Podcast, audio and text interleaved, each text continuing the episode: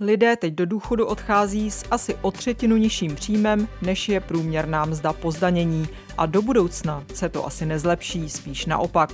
Kolik je tedy dobré si na důchod spořit a jak, aby člověk o všechny peníze nakonec nepřišel? Téma pro dnešní díl. Jeho hlavním hostem bude bývalá členka jedné z vládních penzijních komisí a také dlouholetá výkonná ředitelka Asociace pro kapitálový trh Jana Brodany. Od mikrofonu zdraví Jana Klímová peníze a vliv.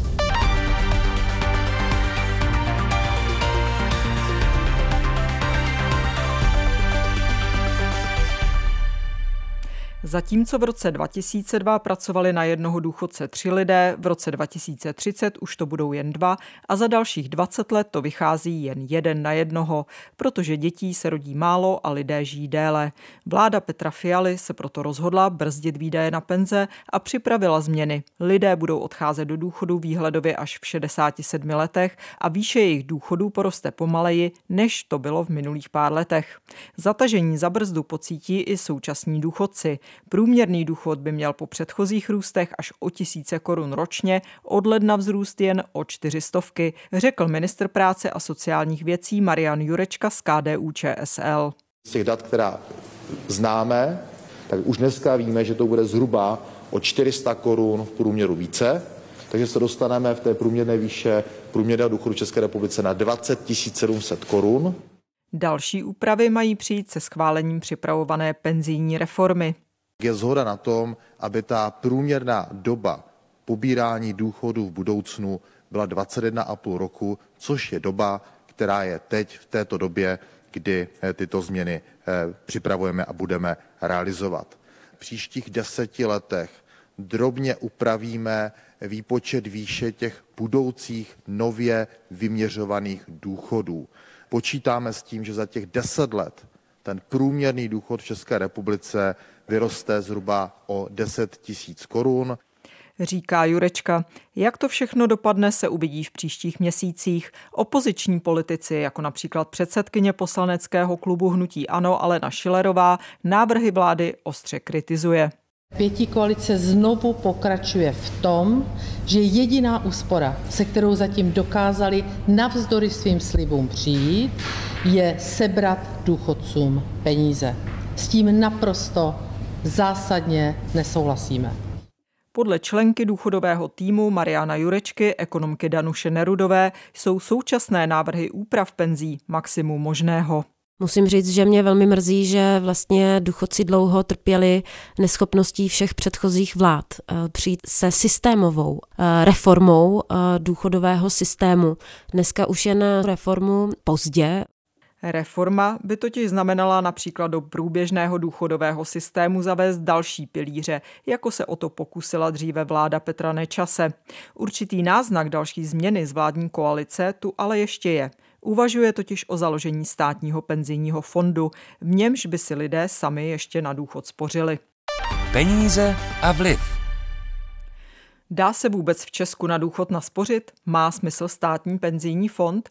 A jaké jsou teď v Česku největší nástrahy investorů, kteří si chtějí na důchod přilepšit? To proberu s mým dnešním hostem. Je to výkonná ředitelka Asociace pro kapitálový trh, která se také dlouhodobě specializuje na penzijní systémy, Jana Brodany. Dobrý den. Dobrý den. Průměrný důchod má příští rok stoupnout na necelých 21 tisíc korun měsíčně čistého. To jsou, dejme tomu, dvě třetiny průměrné čisté mzdy v současnosti.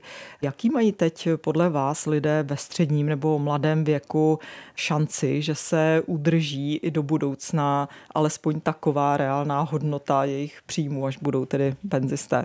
Ty šance, že důchod bude v reálné hodnotě obdobný, jako je nyní, jsou zcela minimální. Ono to vychází z jedné základní věci, a to je nastavení důchodového systému. První pilíř je postavený na tom, kolik lidí do něj přispívá a kolik lidí naopak eh, z něj, z něj čerpá. čerpá. A těch lidí, kteří přispívají, bude čím dál méně. A těch lidí, který, kteří budou čerpat, je čím dále tím více. Takže těch možností, jakoby tady tu úroveň šlo udržet, opravdu není moc. V hmm. podstatě se dá dívat na ten počet lidí, který jde ovlivnit eh, v podstatě jenom jednou věcí a to je stanovení vyšší výše odchodu do důchodu ale i tam má své limity s ohledem na to, v kolika letech, letech hmm. je ještě člověk zdravý a dokáže, dokáže pracovat. No a pak už se pracuje jenom s tou výší odvodu, ale ta také má své limity.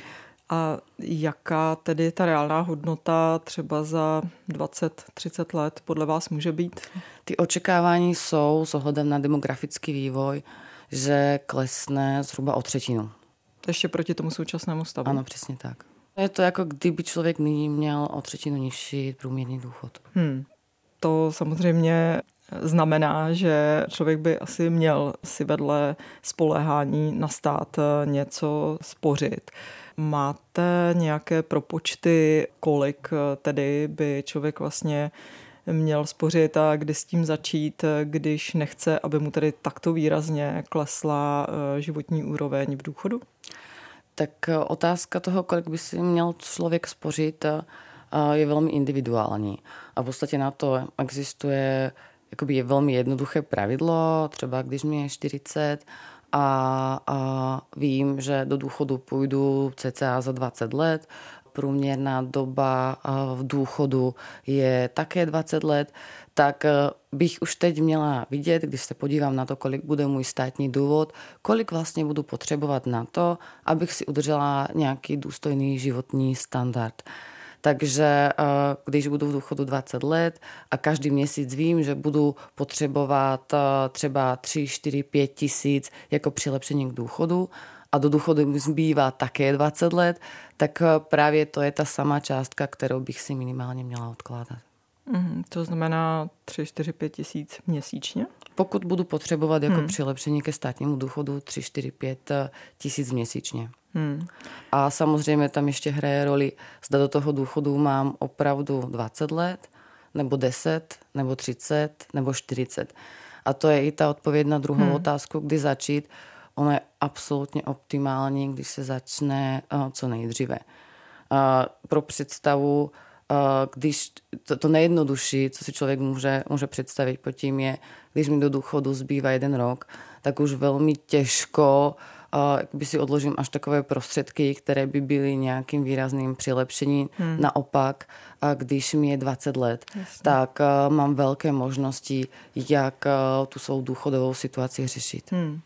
Jak jsme na tom jako Češi, pokud jde o důchody? Máte třeba nějaké srovnání, jestli se spoleháme více na stát než třeba lidé v jiných zemích v Evropě?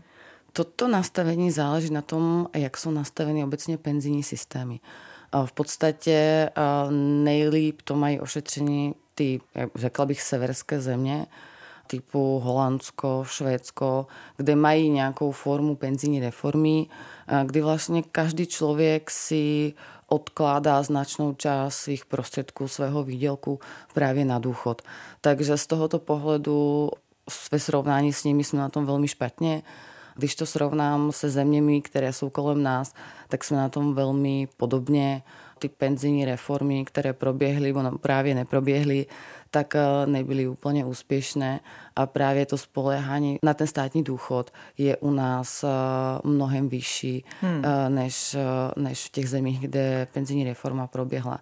Na druhou stranu třeba jsou i země, kde nemají takovýto nějaký v podstatě povinný druhý pilíř, a tam zase hraje roli jedna věc, která u nás se řeší prostřednictvím třetího pilíře a to je takové to individuální zajišťování na stáří a individuální investování. Tak eh, to právě u nás máme, kromě toho prvního pilíře, tedy toho průběžného systému, kde si lidé platí to sociální pojištění, tak eh, stát eh, tedy vlastně podporuje to soukromé penzijní pojištění. Od příštího roku to chce změnit, chce víc motivovat k větším úložkám, takže ten, kdo bude investovat měsíčně v rozmezí 500 až 1700 korun, tak dostane nově vyšší státní příspěvek, vždy přesně 20% z té úložky, což je tedy od 100 do 340 eh, korun plus úhradu daně u těch vyšších podpor a zároveň si tedy lidé nebudou smět ty peníze vybrat dřív než za 10 let. Je tohle podle vás správná cesta a bude to motivovat eh, lidi si spořit? Tak určitě každé zvýhodnění nebo každá incentiva ze strany státu má vždycky obrovské efekty. ono se to vůbec nemusí zdát jako, jako velká podpora pro ty lidi, kteří hmm. si chtějí spořit na stáří. Ale ty zkušenosti právě ze zahraničí ukazují, že ty dopady mohou být opravdu veliké. Já mám takový hezký příklad právě ze Švédska, kdy jsme mluvili s kolegy, kteří nám říkali, no u nás v podstatě do investičních fondů investuje přes 90% dospělé populace. A to jsme byli úplně ohromení, jak, jak obrovské číslo. A, a pak tedy dodali, že kromě toho dospělí nebo rodiče spoří i dětem a přes 70% dětí má zainvestováno v investičních fondech. Takže v 18 dostanou kolem milionu korun, ale na tom je právě nejlepší to, že už vidí, že se investuje, že to je úplně přirozená součást života a také pokračují v tom investování. No a ta otázka na kolegy samozřejmě úplně první byla, hmm. a jak jste toho dosáhli? No a dosáhli toho tak, že někdy v 80. letech měli v podstatě malinkatou daňovou výhodu, něco typu člověk si může odečíst nějakých 10 eur eh, měsíčně ze svého daňového základu. A to je to, co v průběhu desítek let vytvořilo takovou investiční kulturu. Mm-hmm. Takže je dobře, že stát podporuje takové to rozumné chování, které spočívá v tom, že člověk ty peníze si na jednu stranu odloží, na druhou stranu s nimi pracuje, takže je investuje a to tím způsobem, který eh, zajišťuje na stáří, to znamená dlouhodobě a pravidelně. Posloucháte pořad Peníze a vliv. Kdo vydělává a kdo chudne? Zasvěcený pohled analytičky Českého rozhlasu Jany Klímové a jejich hostů. Najdete ho také na webu plus.rozhlas.cz, v aplikaci Můj rozhlas a v dalších podcastových aplikacích. Mají smysl třeba takové systémy jako v Británii, že automaticky, když uzavíráte pracovní smlouvu, tak třeba podepisujete i to, že e, zaměstnavatel vám bude spořit něco do penzijního fondu. Vy tedy nemusíte aktivně někam chodit, založit smlouvu, ale spíš aktivně musíte říct, že ne, pokud nechcete. Že je to jako automaticky vlastně udělané. Nepomohlo by třeba i něco takového, nebo to je příliš rizikové? No, kdyby to bylo něco takového, tak eh, by se to dalo nazývat penzijní reformou. Protože právě by to byl nástroj, k většina populace by měla určitou formu důchodového zajištění. A myslím si, že zrovna tady ten krok eh, by se opravdu penzijní reformou nazývat dal, protože by nějakým způsobem vytvořil, eh, vytvořil větší zajištění na stáří. Takovéto systémy mají smysl, protože velmi zjednoduší, to, zjednoduší takový ten první krok, u nás je to nastaveno na právě dobrovolnosti, tedy zaměstnavatel přijde a řekne, pokud máš zájem, já ti můžu přispívat na penzi, jenom mi řekni, u jaké společnosti ty své penzijní prostředky hmm. máš. Říkáte, že to by byla skutečná penzijní reforma, a to znamená, že patříte do tábora lidí, kteří říkají, že to, co připravila současná vláda, tak eh, není ve skutečnosti reforma, prostě je to jenom nějaká úprava zatažení za brzdu, eh, aby se nezhroutil celý systém. Tak eh, penzijní reforma, kdyby to měla být penzijní reforma, tak by měla řešit právě tu otázku obrovské závislosti toho počtu lidí penzi pobírajících a, a počtu lidí, kteří do systému přispívají právě penzijní reforma by měla přinést něco, co by tuto závislost eh, nějakým způsobem rozbilo nebo minimálně eh, hmm. významným způsobem snížilo. Takže jakýkoliv krok, který eh, by změnil to, že já v podstatě nemůžu ovlivnit to, jakým způsobem se bude vyvíjet má státní penze, právě proto, že neovlivním to, jakým způsobem nebo kolik lidí vstoupí do toho systému, hmm. když já budu, budu pobírat. Čili poslední reformu udělala nečasová vláda, kdy zavedla druhý pilíř, je to tak? Což bylo, že lidé si mohli odkládat vlastní peníze, které jim stát e, úročil, s výhodněným úrokem a o to méně tedy dávali do toho průběžného systému. Ano, Ale... na velmi krátkou dobu. A to potom vláda Bohuslava Sobotky eh, v roce 2014, myslím, zrušila. Byla to chyba podle vás? A já si myslím, že to rozhodně nebylo dobře. Hmm. Že Čili když... ten argument, že vlastně to nebylo solidární, protože to mohli využívat jenom bohatší lidé? Tak myslím si, že vždycky, když se bavíme o tom, kolik si člověk má odkladat na penzi, nebo jak stát motivuje, koho motivuje, aby si odkládal na penzi, tak se bavíme o tom, ale to je jenom pro bohatý. Na druhou stranu, když se na to podíváme, tak ty návrhy, které nyní jsou ve sněmovně, tak motivují lidi ve výši zhruba 48 tisíc ročně. Takže člověk má možnost, nebo bude mít možnost si odkládat celkem 48 tisíc korun ročně a tím získá daňovou výhodu cca kolem 7200 korun. A právě je otázkou, že člověk nemusí si odkladat těch 48 tisíc korun ročně, ale když se podíváme na tu výhodu třeba těch 7200, tak to opravdu není nějaká závratná částka, a na základě které by se lidé obohatili a právě je to motivační částka. Hmm. Ti bohatí lidé, tak eh, ti si můžou odkládat 500 eh, tisíc korun ročně, hmm. ale tady to je nastaveno opravdu na to, aby každý z populace, kdo pracuje, tak si mohl ze svých prostředků, které vydělá, a nějakým způsobem právě na hmm. penzi hmm. Odkládat. Je tady ještě jedna věc, které vláda uvažuje, má to také v programovém prohlášení, a to je záměr založit státní penzijní fond, do kterého by si lidé tedy také sami eh, právě na důchod spořili.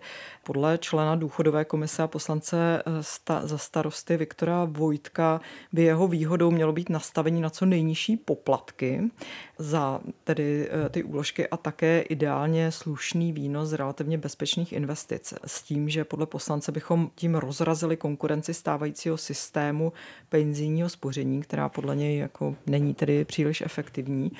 Souhlasíte s tím? Mělo by to nějaký smysl založit státní penzijní fond? Já si myslím, že u nás je hodně návrhů, které se navrhují v rámci penzijního systému, tak vychází z toho, že právě nemáme druhý pilíř. Nějaká forma státního penzijního fondu je velmi typickým atributem právě druhého pilíře. Tedy pokud člověk povinně si někam má přispívat, tak často ty země, kde mají povinný druhý pilíř, jim nabízí takzvanou jako defaultní možnost, kam si ty peníze mohou poslat a případně pak velkou konkurenci dalších poskytovatelů. Otázkou je, co jiného by ten státní penzijní fond přinesl oproti současným penzijním fondům? Protože ty mají nastaveno jak to, jaké mohou mít maximálně poplatky, tak to, jakým způsobem můžou ty prostředky spravovat. Že vlastně to, proč by se státní penzijní fond zakládal, je něco, co je v moci sněmovny upravit i pro stávající penzijní fondy. Mm. Takže otázkou je, zda to všeobecné přesvědčení je, že stát je lepším hospodářem než soukromý subjekt. Když se podíváme na náklady, které souvisejí se zprávou prostředků v penzijních fondech, tak eh, bez ohledu na to, zda to je stát nebo nějaký soukromý subjekt, tak ty náklady jsou velmi obdobné. Hmm. Je tam eh, řada subjektů, které musí poskytovat eh, služby auditoři, depozitáři, pak jsou poplatky, které jsou spojeny od obchodování na burze přes nějaké transakční poplatky. Takže tohle to jsou věci, které neovlivní to, že by to byl státní penzijní fond. Ty další se dají řešit v podstatě legislativním procesu a, a to úpravou stávajících eh, fondů Jasně. penzí.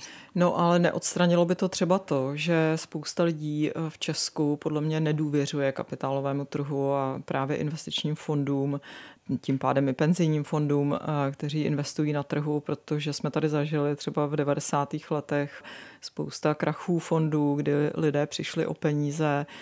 I v současné době každou chvíli slyšíme o nějakých pochybných správcích investic, kdy si lidé nakoupí dluhopisy a pak o všechny své úspory přijdou. Takže hm, jako by se odstranilo tohleto riziko třeba tím státním fondem? Tak investice mají dvě, dvě rizika. První riziko je to, že narazím na nějakého podvodníka. A v současné době je to opravdu obrovské riziko. Ale zároveň je v celku veľmi jednoduchým spôsobom řešitelné. A to tak, že investují pouze se subjektem, který má licencia dohled České národní banky. Hmm. Tyto subjekty jsou regulovaný neuvěřitelným způsobem. Problémem v 90. letech bylo, že regulace nebyla prakticky žádná. Hmm. A myslím, že problémem dnešní doby je, že ta regulace je v podstatě možná až extrémní. Kapitálový trh je možná nejregulovanější sektor, který existuje. Když si člověk představí farmacii, potravinářství nebo jakýkoliv další sektor, hmm. tak ten objem regulace, prostě to množství zákonů, které jsou ať z Evropské unie, nebo, nebo lokální, hmm. tak to, to, to je právě to, co chrání investory Jasně. před tím, aby se nestalo, že někde pošlou peníze a ty odplynou. Hmm. Pokud ale zainvestují u někoho takzvaně z ulice, ten člověk eh, nemá žádné oprávnění na to, aby, licenc, aby investice poskytoval, tak tady to riziko je opravdu, opravdu spojeno ale s tím, že člověk neinvestuje u důvěryhodné instituce. Jasně. Na co by si podle vás na trhu současné doby eh, lidé, kteří chtějí si spořit eh, na důchod, měli dát pozor? Já si myslím, že ten první krok jsme už řekli. A to je, aby si opravdu vybrali důvěryhodného partnera protože v dnešní A době... Z jaké, kdy... z jaké oblasti se rekrutují nejvíc ti nedůvěryhodní v současné době? Já, já tomu říkám, že všichni prodejci hrnců se aktuálně vrhli na prodej investic, protože investice jsou momentálně velmi populární. Ono to souvisí s mnoha věcma, ale jednou z nich právě byla zrušená penzijní reforma, hmm. kdy se... Teď asi inflace vysoká. Teď inflace a, a prostě lidé viděli, začalo se mluvit o tom, že ta státní penze asi nebude úplně největší hitparáda. Zároveň za poslední dva roky vnímají i ten vliv inflace, že černá nula, takzvaná černá nula, mít stejné číslo na běžném účtu, tak to neznamená, že si za ty peníze koupím a, a třeba stejný objem potravin, hmm. jako tomu bylo před dvěma lety. Takže to, toto jsou věci, proč mnoho lidí... Takže ta poptávka vlastně vybudila i podvodníky. Bohužel. Ano, a ta poptávka, ta popularita vybudila podvodníky, kteří se snaží na tomto přiživit. Hmm, a jsou to třeba ty různé pochybné dluhopisy nejvíc, eh, na které by si měli dát investoři pozor? Myslím, že jsou takové tři oblasti. Jednou jsou pochybné dluhopisy, kdy eh, je, se se tváří různé marketingové agentury, že je, prodávají, že je prodává právě ten, kdo je vydává takže vlastně jsou zcela mimo jakoukoliv regulaci, ať už distribuce nebo produktové regulace. Za druhé jsou to takzvané uh, minifondy nebo kvazifondy a to jsou jenom jako soubory majetku, které uh, zase prodává kde kdo, hmm. které nemají žádnou regulaci a žádný dohled.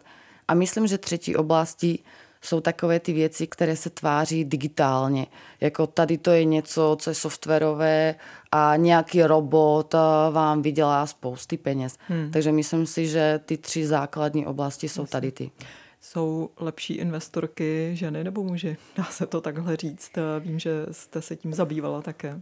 Je spousta průzkumů a v podstatě ty závěry jsou asi dva. Ženy jsou minimálně stejně dobré investorky jako muži často možná lepší, protože právě se nesnaží veľmi rýchle vydělat eh, veľmi mnoho peněz.